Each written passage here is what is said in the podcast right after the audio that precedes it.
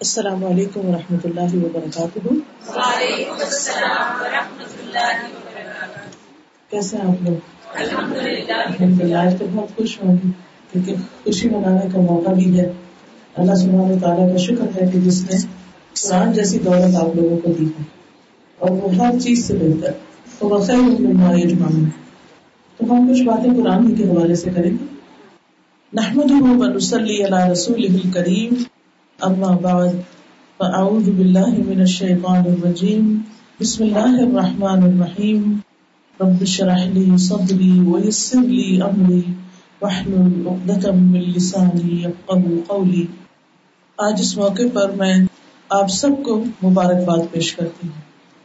ان کو بھی جن کو اللہ سبحانہ تعالیٰ نے یہ سعادت بخشی کہ انہوں نے انتہائی محنت اور کوشش کے ساتھ اس قرآن پاک کو پڑھا، سمجھا، اس پر عمل کیا اور آج انہوں نے اس کو مکمل کر لیا۔ اگرچہ یہ سفر ساری زندگی جاری رہتا ہے، لیکن بہرحال یہ ایک اہم دن ہوتا ہے جس میں انسان ایک بار کم از کم زندگی میں پورے قرآن مجید کو اچھی طرح سمجھ کے اس کے معنی اور مفہوم کو جان لیتا ہے۔ اسی کے ساتھ ساتھ میں ان کے گھر والوں کو بھی مبارکباد پیش کرتی ہوں کہ جنہوں نے ان کو یہاں آ کر پڑھنے اور اپنی دوسری ذمہ داریوں سے وقت نکال کر یہاں اور گھر میں بھی محنت کرنے کی سہولت فراہم کی۔ اللہ تعالیٰ اس اجر میں ان کو بھی شریک کرے۔ پھر اسی طرح ان کی ٹیچر بہت مبارکباد کی مستحق ہیں کہ جنہوں نے پیار سے، محبت سے ان سب کو جوڑ کے رکھا اور انہیں قرآن مجید مکمل کروایا۔ اللہ تعالیٰ ان کی کوششوں کو بھی برکت عطا کرے اور ان کے لیے اس کو بہترین صدقہ جاریہ بنائے۔ جتنے مہمان آج جی کی اس مجلس میں شریک ہیں، ان کے لیے بھی بہت دعائیں کہ انہوں نے آ کر ان لوگوں کی حوصلہ افزائی کی ہے۔ اللہ تعالیٰ سب کا آنا، یہاں بیٹھنا قبول فرمائے۔ حقیقت یہ ہے کہ یہ کتاب ایک مبارک کتاب ہے، برکتوں والی ہے۔ کتاب کا مبارک اور برکت کیا ہوتی ہے؟ کسی بھی چیز میں جب یہ برکت آتی ہے، تو وہ چیز تھوڑی ہونے کے باوجود بھی بہت خیر بھلائی کا باعث بنتی عمر میں برکت کیا ہے؟ کہ انسان کم سے کم زندگی میں بھی بہت بڑے بڑے کام کر جائے، اپنی آخرت بنا جائے سنبھال جائے، اس کو نیک کاموں کی توفیق ہو جائے۔ گھر کی برکت کیا ہوتی ہے؟ کہ گھر میں جو افراد ہیں، ان کو جو کچھ میسر ہے، اس پہ وہ راضی ہیں، خوش ہیں آپس کی محبتیں ہیں، اتفاق ہے، سلوک ہے۔ کسی کام میں برکت کیا ہوتی ہے؟ کہ انسان اس میں جو محنت کرتا ہے، اس کا وہ پھل بھی دیکھتا ہے۔ اور پھر زندگی میں وقت میں برکت یہ ہوتی ہے کہ انسان ایک کام کے بعد ایک نیک کام کرتا چلا جاتا ہے۔ اللہ تعالیٰ اس کو اس کی توفیق عطا کر پاتا ہے۔ یعنی برکت کا لفظی معنی ہوتا ہے کسی چیز میں اضافہ، بڑھوتری۔ تو نیکیوں میں اگر اضافہ ہوتا جائے، نیک کاموں کا ایک کے بعد ایک موقع ملتا جائے، اللہ تعالیٰ دل میں خیال ڈالتا جائے اور ہمارے لیے راستے آسان ہوتے چلے جائیں، تو یہ دراصل اللہ کی نازل کردہ برکت ہے ہم پر۔ اس کی رحمت ہے، اس کی عنایت ہے۔ تو جب انسان کا تعلق قرآن مجید سے ہو جاتا ہے، تو اس کی زندگی میں بھی برکت آتی ہے، اس کے کاموں میں بھی، وقت میں، اولاد میں، رزق میں، بہت سی چیزوں میں۔ اور انسان سے بہت سا شر دور ہو جاتا ہے۔ تو اس لیے ہم بہت خوش قسمت ہیں کہ ہم ایسے دور میں پیدا ہوئے ہیں کہ جس میں یہ قرآن مجید مکمل ایک کتابی شکل میں موجود ہے۔ اس کے پڑھنے والے اور اس کے پڑھانے والے بھی ہیں اور اس کو سمجھانے والے بھی ہیں۔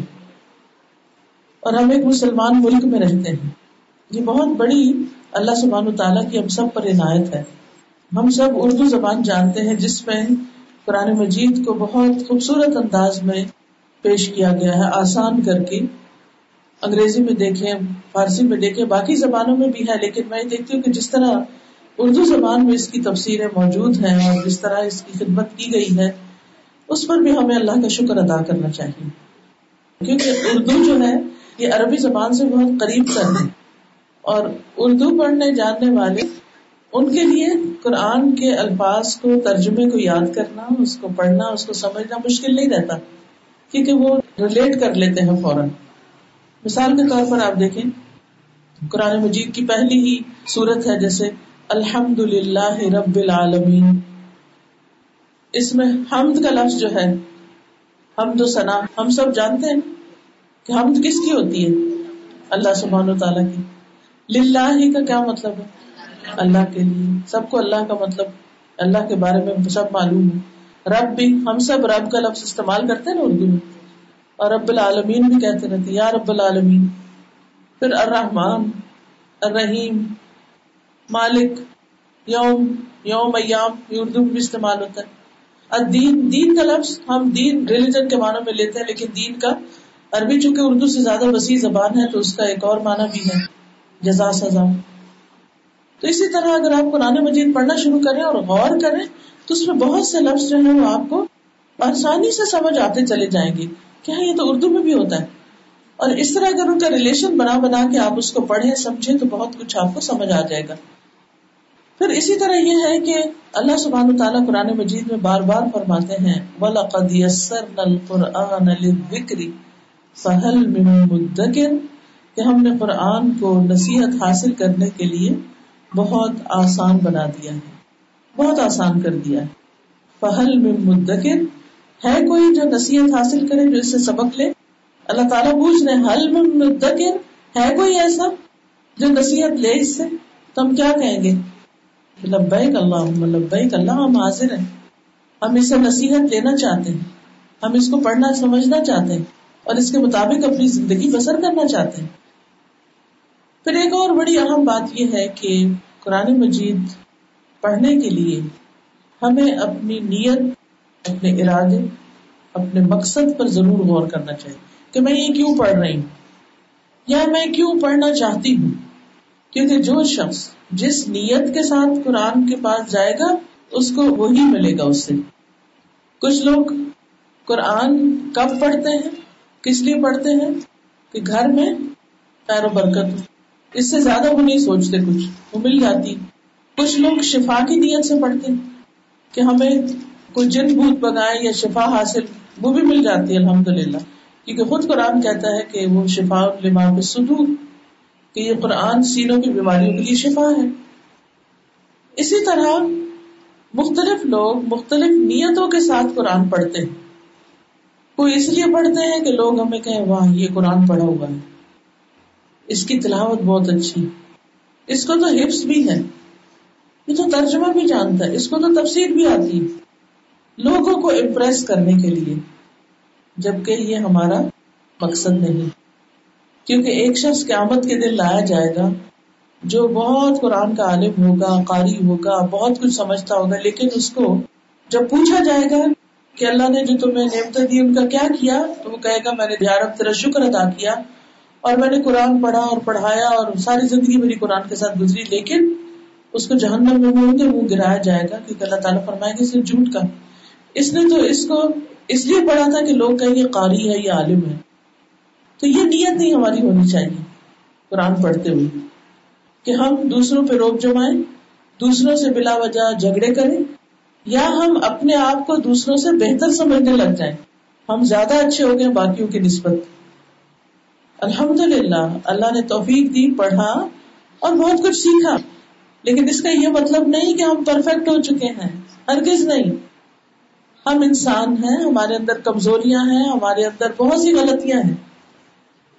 یہ قرآن تزکیہ کرتا ہے، لیکن اس کے لیے مسلسل اس کے ساتھ تعلق جوڑے رکھنا پڑتا ہے۔ ایک دفعہ پڑھ کر ترجمہ تو یاد ہو سکتا ہے، کچھ سمجھ بھی آ سکتی ہے، لیکن قرآن تو ایسا علم ہے کہ جس میں انسان ساری زندگی بھی لگا دے تو حق ادا نہیں ہوتا۔ آپ نے قرآن مجید میں پڑھا ہوگا کہ اگر سات سمندر سیاہی بن جائے اور سارے درخت کلمے بن جائیں اور رب کے کلمات لکھے جائیں تو سیاہی ختم ہو جائے قلم ختم ہو جائے، لیکن رب کی باتیں ختم نہ ہو اس میں اتنا کچھ ہے کہ اس کو جتنا ایکسپلور کرتے جائیں، اتنی ہی زیادہ خوبصورتی اس کی نظر آنے لگتی۔ تو اس کی تو کوئی حد ہی نہیں یعنی اوپر والی کوئی لمٹ نہیں کہ یہاں تک بس کافی ہے۔ آپ اس سے آگے جائیں، اس سے آگے جائیں، اس سے آگے جائیں۔ پڑھتے رہیں پڑھتے رہیں پڑھتے رہیں۔ اور جلدی نہ کریں اس میں کہ وہ کتنے سال لگیں گے، اتنے سال نہیں، میرے خیال میں تو نہیں کر سکتی اتنے سال۔ نہیں، کیا ہے؟ اس کو بس ایک پارٹ آف لائف بنا لیں کہ جب تک زندہ ہوں، میں کچھ نہ کچھ سیکھتی رہوں۔ قرآن سے میرا تعلق ختم نہیں ہوگا۔ تو بات یہ کر رہی تھی میں کہ ہم اس کو پڑھیں تو کس نیت سے پڑھیں، کس ارادے سے پڑھیں، کیوں پڑھیں؟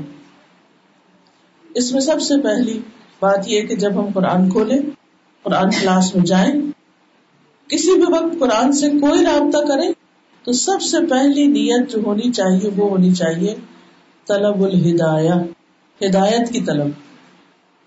کیوں؟ یہ نیت کیوں ہونی چاہیے؟ اس لیے کہ اللہ سبحانہ تعالیٰ قرآن مجید میں فرماتے ہیں، الف لام میم، ذالک الکتاب لا ریب فی ہدل للمتقین۔ یہ کتاب کیا ہے؟ ہدایت ہے متقی لوگوں کے لیے۔ تو اس کتاب کو انسان پڑھے ہدایت حاصل کرنے کے لیے۔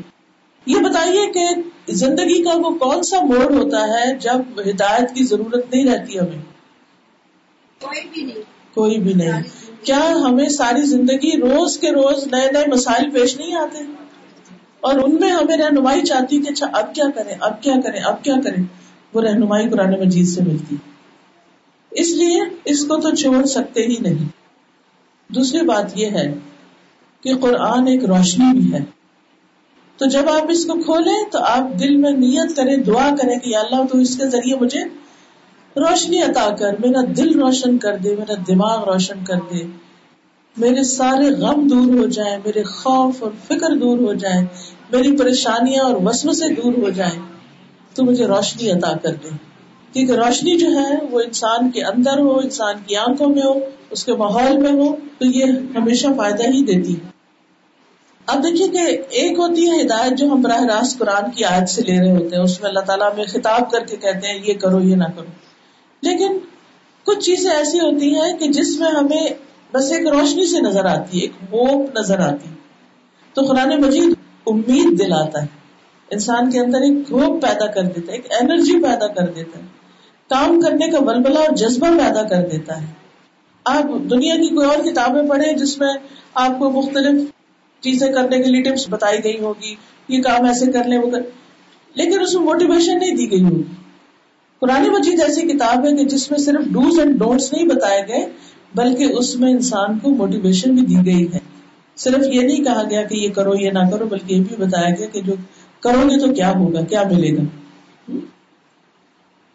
تو قرآن کو ہدایت اور پھر روشنی کے لیے پڑھنا چاہیے کہ اللہ اس کے ذریعے ہمیں راہ دکھا۔ تو روشنی کی مثال ایسی ہی ہے کہ جسے آپ اللہ کے راستے میں چل پڑے، لیکن آگے کو رکاوٹ آ گئی۔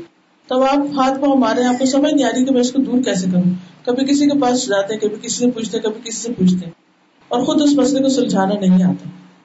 ایسے میں آپ دیکھیں کہ کہیں کھڑے کھڑے آپ کو قرآن کی کوئی آیت یاد آ جاتی اور ایک دم آپ کا دماغ روشن ہو جاتا تو یہ روشنی جو ہے، زندگی کے مختلف کام کرتے ہوئے اپنی نیت کو دیکھنے کے لیے بھی روشنی، بصیرت کی چاہیے ہوتی ہے۔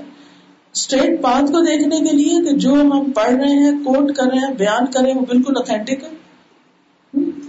تو یہ ساری چیزیں قرآن کے ذریعے ہمیں حاصل ہوتی ہیں اگر ہم اسے ہدایت پانے اور روشنی پانے کا ذریعہ بنائیں۔ پھر آپ دیکھیے کہ قرآن مجید پڑھنے سے انسان کو استقامت نصیب ہوتی ورنہ اگر آپ ایک دفعہ پڑھے اور پھر چھوڑ دیں تو پھر کیا ہوتا ہے؟ پھر سبق بھولنے لگتے ہیں۔ آہستہ آہستہ وہ ہمارا عمل بھی چھٹنے لگتا ہے۔ لیکن اگر قرآن سے مضبوط تعلق رہے تو انسان کے اندر ایک ایسی کیفیت پیدا ہوتی ہے کہ انسان کہتا ہے دنیا ادھر سے ادھر ہو جائے، میرا راستہ یہی ہے جو اللہ کا راستہ ہے۔ تو اس کو استقامت کہتے ہیں۔ پھر اسی طرح تزکیہ اور اصلاح، یہ بھی قرآن کے ذریعے ہوتا ہے۔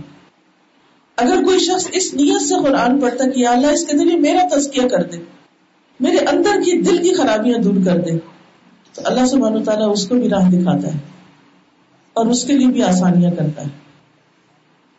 اب دیکھیے کہ کتنے ہی لوگ ایسے ہیں کہ جو طرح طرح کے مسائل کا شکار ہوتے ہیں۔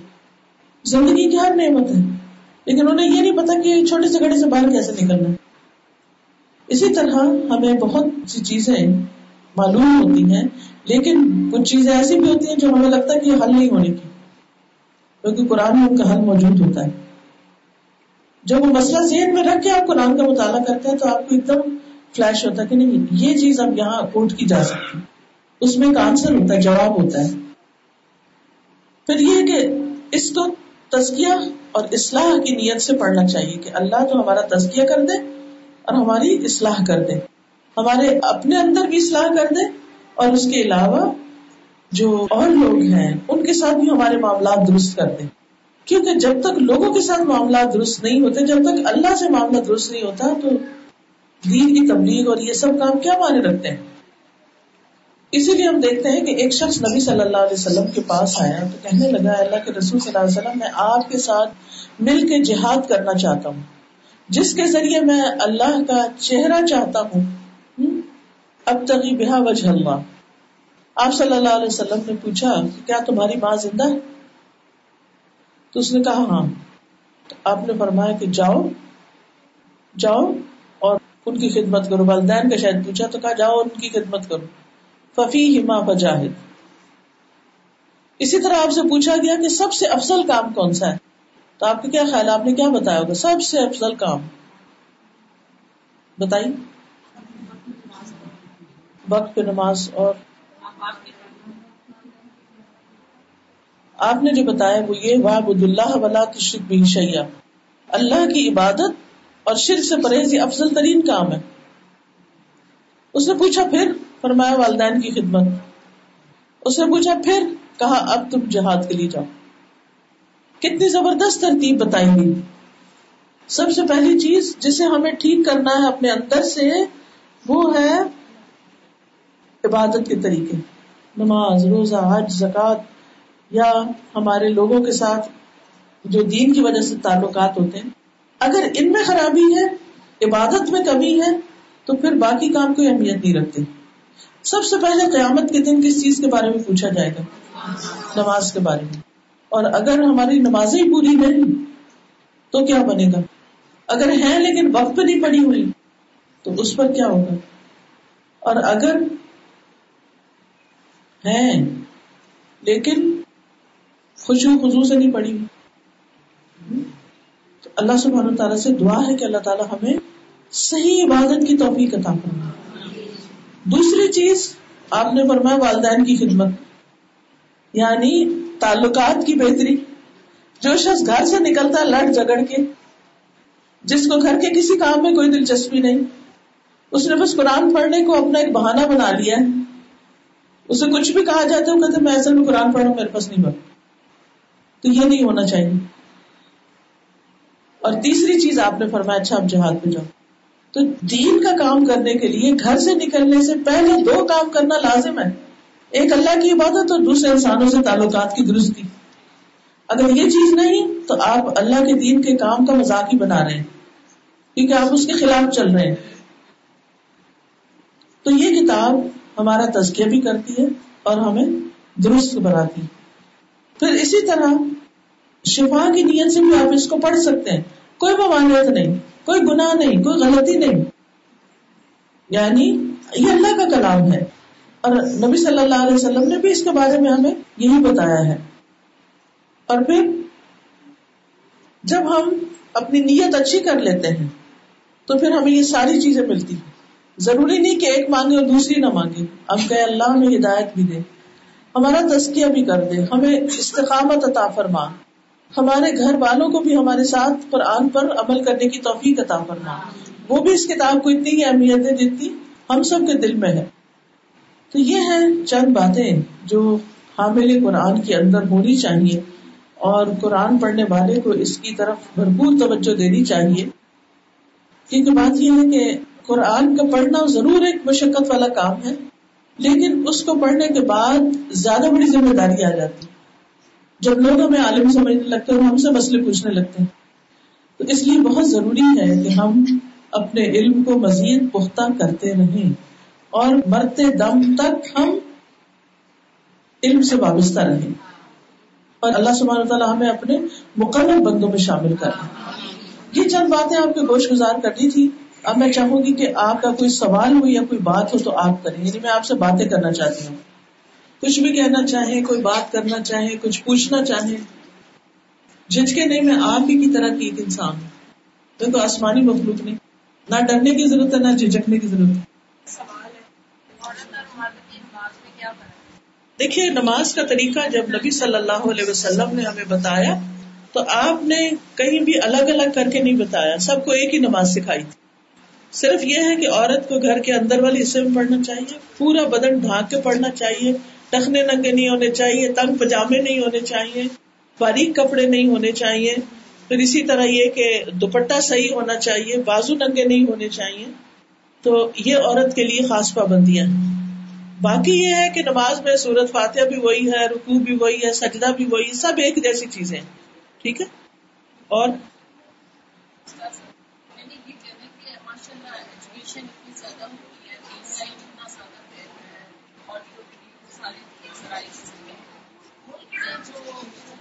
چیزیں آ رہی ہیں جہالت آ رہی ہے، شرک کے اتنے طریقے آ رہے ہیں۔ مردوں میں اتنی شناخت ہے جیسے ابھی کی پیروں کا آیا ہے، پھر اور عجیب عجیب سے واقعات آ رہی ہے اتنی زیادہ جہالت ہے، اس کا سب جی اصل میں یہ ہے کہ ہمیں اپنی ذات سے شروع کرنا چاہیے۔ جیسے ابھی میں نے حدیث سنائی نا کہ آپ سے پوچھا کہ افضل کام کون سا ہے؟ آپ نے عبادت کو تھا، ایک اور جگہ پر آتا السلاط علی وقتی اگر ہم لوگوں کو نمازی کا پابند کر دیں نا، تو بہت سی خرابیاں دور ہو جائیں۔ لیکن یہ تربیت شروع کہاں سے ہوتی ہے؟ باہر تو نکل کے بعد میں سب لوگ کام کرتے ہیں، شروع کدھر سے ہوئی؟ گھر سے۔ اور گھر کی مالکہ کون ہے؟ عورت۔ اگر میں اور آپ اپنا فریضہ ادا کریں، بچوں کی صحیح تربیت کریں، تو یہ بچے جب باہر سوسائٹی میں جائیں گے تو انشاءاللہ خیر آئے گی۔ باہر جو کراؤڈ نظر آتے ہیں وہ گھروں سے نکل کے جاتے ہیں۔ تو اصل گھر میں تربیت کی کمی ہے۔ وہ کیوں کمی ہے؟ کیونکہ عورت کو بعض اوقات تعلیم دی بھی جاتی ہے تو بڑی بڑی ڈگریاں کروا دی جاتی ہیں، مگر دین کا علم نہیں دیا جاتا۔ اگر دین کا علم دیا جائے تو تربیت نہیں کی جاتی۔ اور اگر تربیت کی بھی جائے تو اس کو یہ نہیں سکھایا جاتا کہ اس نے آگے اپنے بچوں کی کیسے تربیت کرنی۔ ان کے ساتھ کیا حوصلہ برتنا ہے ان کو کیا سکھانا ہے، کیسے کرنا ہے۔ جتنے بڑے بڑے ائمہ کرام دنیا میں مسلمانوں کے گزرے ہیں، ان سب کے پیچھے ان کی ماؤں کا ہاتھ تھا۔ مائیں تھی جو انہوں نے ان کو بنایا۔ آج یہ سب کچھ جو ہو رہا ہے، اس کے پیچھے بھی ہم دیکھتے ہیں کہ اگر ماں کے پاس صحیح علم ہوتا اور بچے کو گٹی میں ڈال دی، باقی ہدایت تو اللہ ہی دیتا، لیکن اپنی طرف سے جو کوشش ہوتی تو اتنا بگاڑنا ہوتا۔ یہ جو جہالت کے امبار لگے ہوئے یہ بھی اسی وجہ سے ہے کہ عورت جو ہے وہ دین کی تعلیم سے دور ہے۔ اور جو دین کی تعلیم میں آئی بھی، وہ زیادہ فکر کرنے لگی اپنے پیپروں کی اور بچوں کو بھول گئی۔ اس میں بھی بیلنس کرنے کی ضرورت ہے۔ اپنی فکر بھی کرے لیکن ساتھ بچوں کو چھوڑے نہیں۔ ان کو ساتھ لے کر چلے تو انشاءاللہ، اگر خواتین اپنی ذمہ داری صحیح طور پر ادا کرنے لگے، گھروں کے اندر آپ اپنی ذمہ داری ادا کرنے لگے، اپنے بچوں کی دینی تعلیم اور تربیت کی، تو انشاءاللہ بہت کچھ فرق پڑ سکتا ہے۔ آپ دیکھیں، امام بخاری کے پیچھے کس کا ہاتھ تھا؟ ماں کا ہاتھ تھا۔ ماں کی دعائیں تھی کہ ان کی نگاہ لوٹ آئی۔ امام شافی کو علم کے لیے بھیجنے والی، قربانی کرنے والی، اپنا سب کچھ بیچ کے ساتھ دینے والی کون تھی؟ ان کی ماں تھی۔ اسی طرح اور بھی بہت سارے ہم اسکالرس کے نام پڑھتے ہیں کہ جن کو موٹیویٹ ان کی مدرس نہیں کیا اور انہوں نے ہی آگے بڑھایا۔ تو ان شاء اللہ تعالیٰ اگر آپ لوگوں کے اندر یہ بات آ گئی کہ شرک کیا ہے بدت کیا ہے، دین کیا ہے، اخلاق کیا ہے، ادب کیا ہے، اور گھر میں آپ نے تربیت کی تو اس سے ان شاء اللہ اچھے نتائج جائیں گے اور میں یہ پوچھنا چاہتی ہوں کہ فجر کی نماز میں شیطان اتنا حاوی ہو جاتا ہے کہ نماز نہیں پڑھی جاتی۔ تو اس بات کا بھی بہت خیال رہتا ہے کہ نماز نہیں ادا کی لیکن شیطان جو ہے وہ اٹھنے نہیں دیتا اور نماز رہ جاتی۔ ہے تو اس کے لیے کیا کرے اور دوسرا یہ کہ کیا ہاف بازو میں نماز ہاف بازو میں نماز نہیں ہوتی۔ سوال ان کا میں دہراتی ہوں، پھر جواب دیتی ہوں تاکہ آپ سب کو فائدہ ہو۔ ان کا سوال یہ ہے کہ نماز فجر میں جو سستی ہو جاتی ہے نماز فجر میں جو سستی ہو جاتی ہے، اس کا کیا علاج ہے؟ یا فجر کے وقت سوئے رہتے ہیں، اٹھتے نہیں، یا تو جان بوجھ کے نہیں اٹھتے، یا یہ کہ آنکھیں نہیں کھلتی۔ تو اس مشکل کا حل کیا ہے؟ اس مشکل میں بہت سے مسلمان مبتلا اور وہ دن کا آغاز ہی اللہ کی نافرمانی سے کرتے ہیں۔ گھروں میں برکت کہاں سے آئے؟ کیا شیاتین سارے حملہ نہ کرے یہ جو اتنے مسائل بڑھتے جا رہے ہیں، جادو کے، اس کے اس کے، اس کی وجہ کیا ہے؟ اس کی وجہ یہ ہے کہ دن کا آغاز جو ہے، اس میں ہم سب سے پہلے اللہ کی نافرمانی کرتے اور اپنا فرض ادا نہیں کرتے۔ پھر اس میں آپ دیکھیے کہ جب فجر کے لیے نہیں اٹھتے تو ازکار بھی نہیں پڑھتے، حفاظت کی دعائیں نہیں پڑھتے تو پروٹیکشن ہی نہیں ہوتی۔ اور پھر ہر شر جو ہے وہ اٹیک کر جاتا ہے، حملہ کر جاتا ہے۔ تو اس میں سب سے پہلی بات تو یہ کہ ہمیں اس کے لیے سچی نیت کی ضرورت ہے کہ ہم نے پڑھنی ہے۔ پھر اللہ سے مدد مانگنی ہے۔ پھر کچھ عملی طریقے اختیار کرنے۔ عملی طریقوں میں اس کا ایک سائنٹیفک پہلو ہے اور ایک پریکٹیکل پہلو ہے، عملی پہلو ہے۔ جو علمی یا سائنٹیفک پہلو ہے، وہ یہ ہے کہ ہمیں سب سے پہلے یہ جاننے کی ضرورت ہے کہ صبح تاخیر سے ہم کیوں اٹھتے ہیں۔ وجہ بتائیے؟ کیونکہ ہم رات دیر سے سوتے ہیں۔ جب دیر سے سوتے ہیں تو صبح کیسے اٹھیں گے؟ اور آپ کو معلوم ہے کہ رات گیارہ بجے سے تین بجے تک کی نیند کے جو ٹائم ہے، یہ اتنا بہترین ہے کہ اگر کوئی اس ٹائم کی پابندی کر لے تو اس کی ساری تھکاوٹ دور ہو جائے گی۔ اور اس وقت تک سونے کے لیے یہ نہیں کہ آپ گیارہ بجے لائٹ آف کریں، اس سے پہلے آپ آف کریں۔ اور پھر آپ روزانہ سونے کا ٹائم مقرر کریں۔ کیونکہ اگر سونے کا ٹائم مقرر نہیں ہوتا نا تو پھر بستر میں لیٹ بھی جائے نا تو نیند نہیں آ رہی ہوتی۔ اس سے بہت سا وقت ضائع ہو جاتا۔ ہے پھر اسی طرح اس نماز کا علمی پہلو کیا ہے کہ اس کا ثواب جانے۔ حدیث میں آتا ہے کہ فجر کی نماز میں رات اور دن کے فرشتے اکٹھے ہوتے ہیں۔ اور جب وہ اللہ تعالیٰ کے پاس پہنچتے ہیں تو اللہ تعالیٰ ان سے پوچھتے ہیں، تم نے میرے بندوں کو کس حال میں پایا؟ وہ کیا گواہی دیتے ہیں؟ جب ہم ان کے پاس گئے تھے تو وہ نماز پڑھ رہے تھے۔ اور جب ہم وہاں سے نکلے تو وہ نماز پڑھ رہے تھے۔ کیا ہمارے حق میں فرشتے گواہی دیں گے اگر ہم سوئے ہوئے تھے؟ وہ جا کے کیا بتائیں گے کہ جب تم گئے تھے تو وہ کیا کر رہے تھے؟ سو رہے تھے۔ اور جب تم آئے تو کیا کر رہے تھے؟ یا دنیا کے کام یا پھر آفٹر نون میں لوگ رات دیر تک جاگتے صبح جلدی جلدی آفس جاتے واپس آ کے پھر سو جاتے اثر بھی جاتی۔ اور پھر رات جاگتے ہیں دیر تک۔ یعنی جو رات جاگتے نا، وہ پھر اس ٹائم کو سونے میں گزارتے کچھ صبح تو نہیں سو سکتے۔ زیادہ کیونکہ انہیں کام پہ جانا ہوتا ہے۔ اب تو خیر دکانوں والے تو دکانیں ہی دیر سے کھولتے ہیں سو سلا کے جاتے ہیں، لیکن باقی لوگ جن کو آفس وغیرہ میں جانا ہوتا ہے، پھر جو ہی گھر آتے ہیں تو پھر سو جاتے ہیں۔ تو فرشتوں کے آنے کے وقت بھی سو رہے ہیں، جانے کے وقت بھی سو رہے ہیں۔ سوچیے اللہ کے یہاں کیا گواہی ہوگی۔ پھر اسی طرح آپ دیکھیے کہ قرآن مجید میں آتا ہے، ان قرآن الفجری کا نا مشہور کہ فجر کا قرآن پڑھنا جو ہے وہ حاضر کیا گیا ہے۔ یعنی اس وقت فرشتے حاضر ہوتے ہیں۔ اب اگر آپ سو رہے ہیں تو رحمت کے فرشتے آپ کے اوپر آ کے سایہ کریں۔ نہیں۔ پھر اسی طرح حدیث میں آتا ہے کہ فجر کی دو رکتیں اس دنیا اور اس کی ساری دولتوں سے بہتر ہیں۔ فجر کی دو رکتیں دنیا اور دنیا کی ساری دولت سے بہتر ہیں۔ ہاں دیکھیے کہ دنیا کی دولت ہر ایک کی اٹریکشن ہے اس میں۔ کوئی بھی یہ نہیں کہتا مجھے نہیں شوق دولت کا۔ کسی کو بھی مل جائے تو انکار تھوڑی کرتا ہے۔ اور کبھی وہ جذبات میں آ کے کسی کو دے بیٹھے نا، اس کے بعد وہ کہتا کہ ہائے وہ میں نے کیوں نکال دیا ہاتھ؟ کل ہی مجھے کسی کا فون آیا اور بہت ہی پریشان تھی اپنے بچوں کے بارے میں۔ کہتے ہمارے والد کی ڈیتھ ہوئی اور انہوں نے کافی بڑی پراپرٹی چھوڑی۔ ایک گھر ہے جس کی قیمت تقریباً پندرہ کروڑ روپے کہتے جب والد فوت ہوئے تو ہم سب بہت جذباتی تھے۔ تو کہتی میں نے ہی اپنی سب بہن بھائیوں سے کہا کہ دیکھو، ایک ہمارا بھائی ہے اور تم لوگ سارے اس کے حق میں بھی ڈرا کر لو اپنا حصہ۔ اس کو دے دو۔ اس وقت جذبات میں سب نے کہا ہاں ٹھیک ہے، ہم بھائی کو دیتے ہیں۔ اب کیا ہوا؟ وہ وقت گزر گیا۔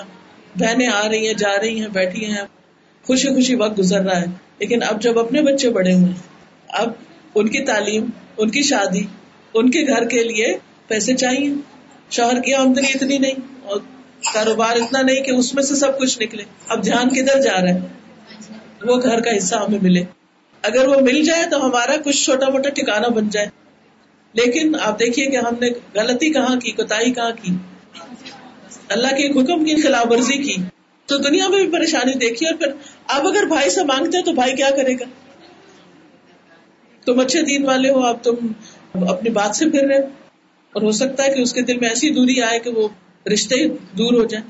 نہیں، جب اللہ کی نافرمانی ہوتی ہے تو پھر ہماری مشکلات شروع ہوتی ہیں۔ پھر رشتوں میں بگاڑ آتا ہے۔ پھر تعلقات خراب ہوتے ہیں۔ تو بات یہ ہے کہ اگر ہمیں دنیا کی کسی بھی چیز سے محبت ہے دنیا کا کوئی مسئلہ اٹکا ہوا ہے، تو نماز فجر کی پابندی کریں۔ یہ دنیا اور اس دنیا کی ساری دولتوں سے بہتر۔ ہے پھر جس نے نماز عشاء اور نماز فجر جماعت سے پڑھ لی، اس کا اجر اتنا ہے، گویا ساری رات اس نے تعجد پڑھے، قیام کیا اتنا اجر و ثواب ہے۔ لیکن اگر کوئی عشاء تو پڑھ آتا ہے اور فجر نہیں پڑھتا، تو وہ تو مارا گیا نا ثواب اس کا۔ پھر اسی طرح آپ نے یہ بھی فرمایا کہ جس نے دو ٹھنڈی نمازیں پڑھی، فجر اور اثر کی مراد ہے، وہ جنت میں داخل ہو گیا۔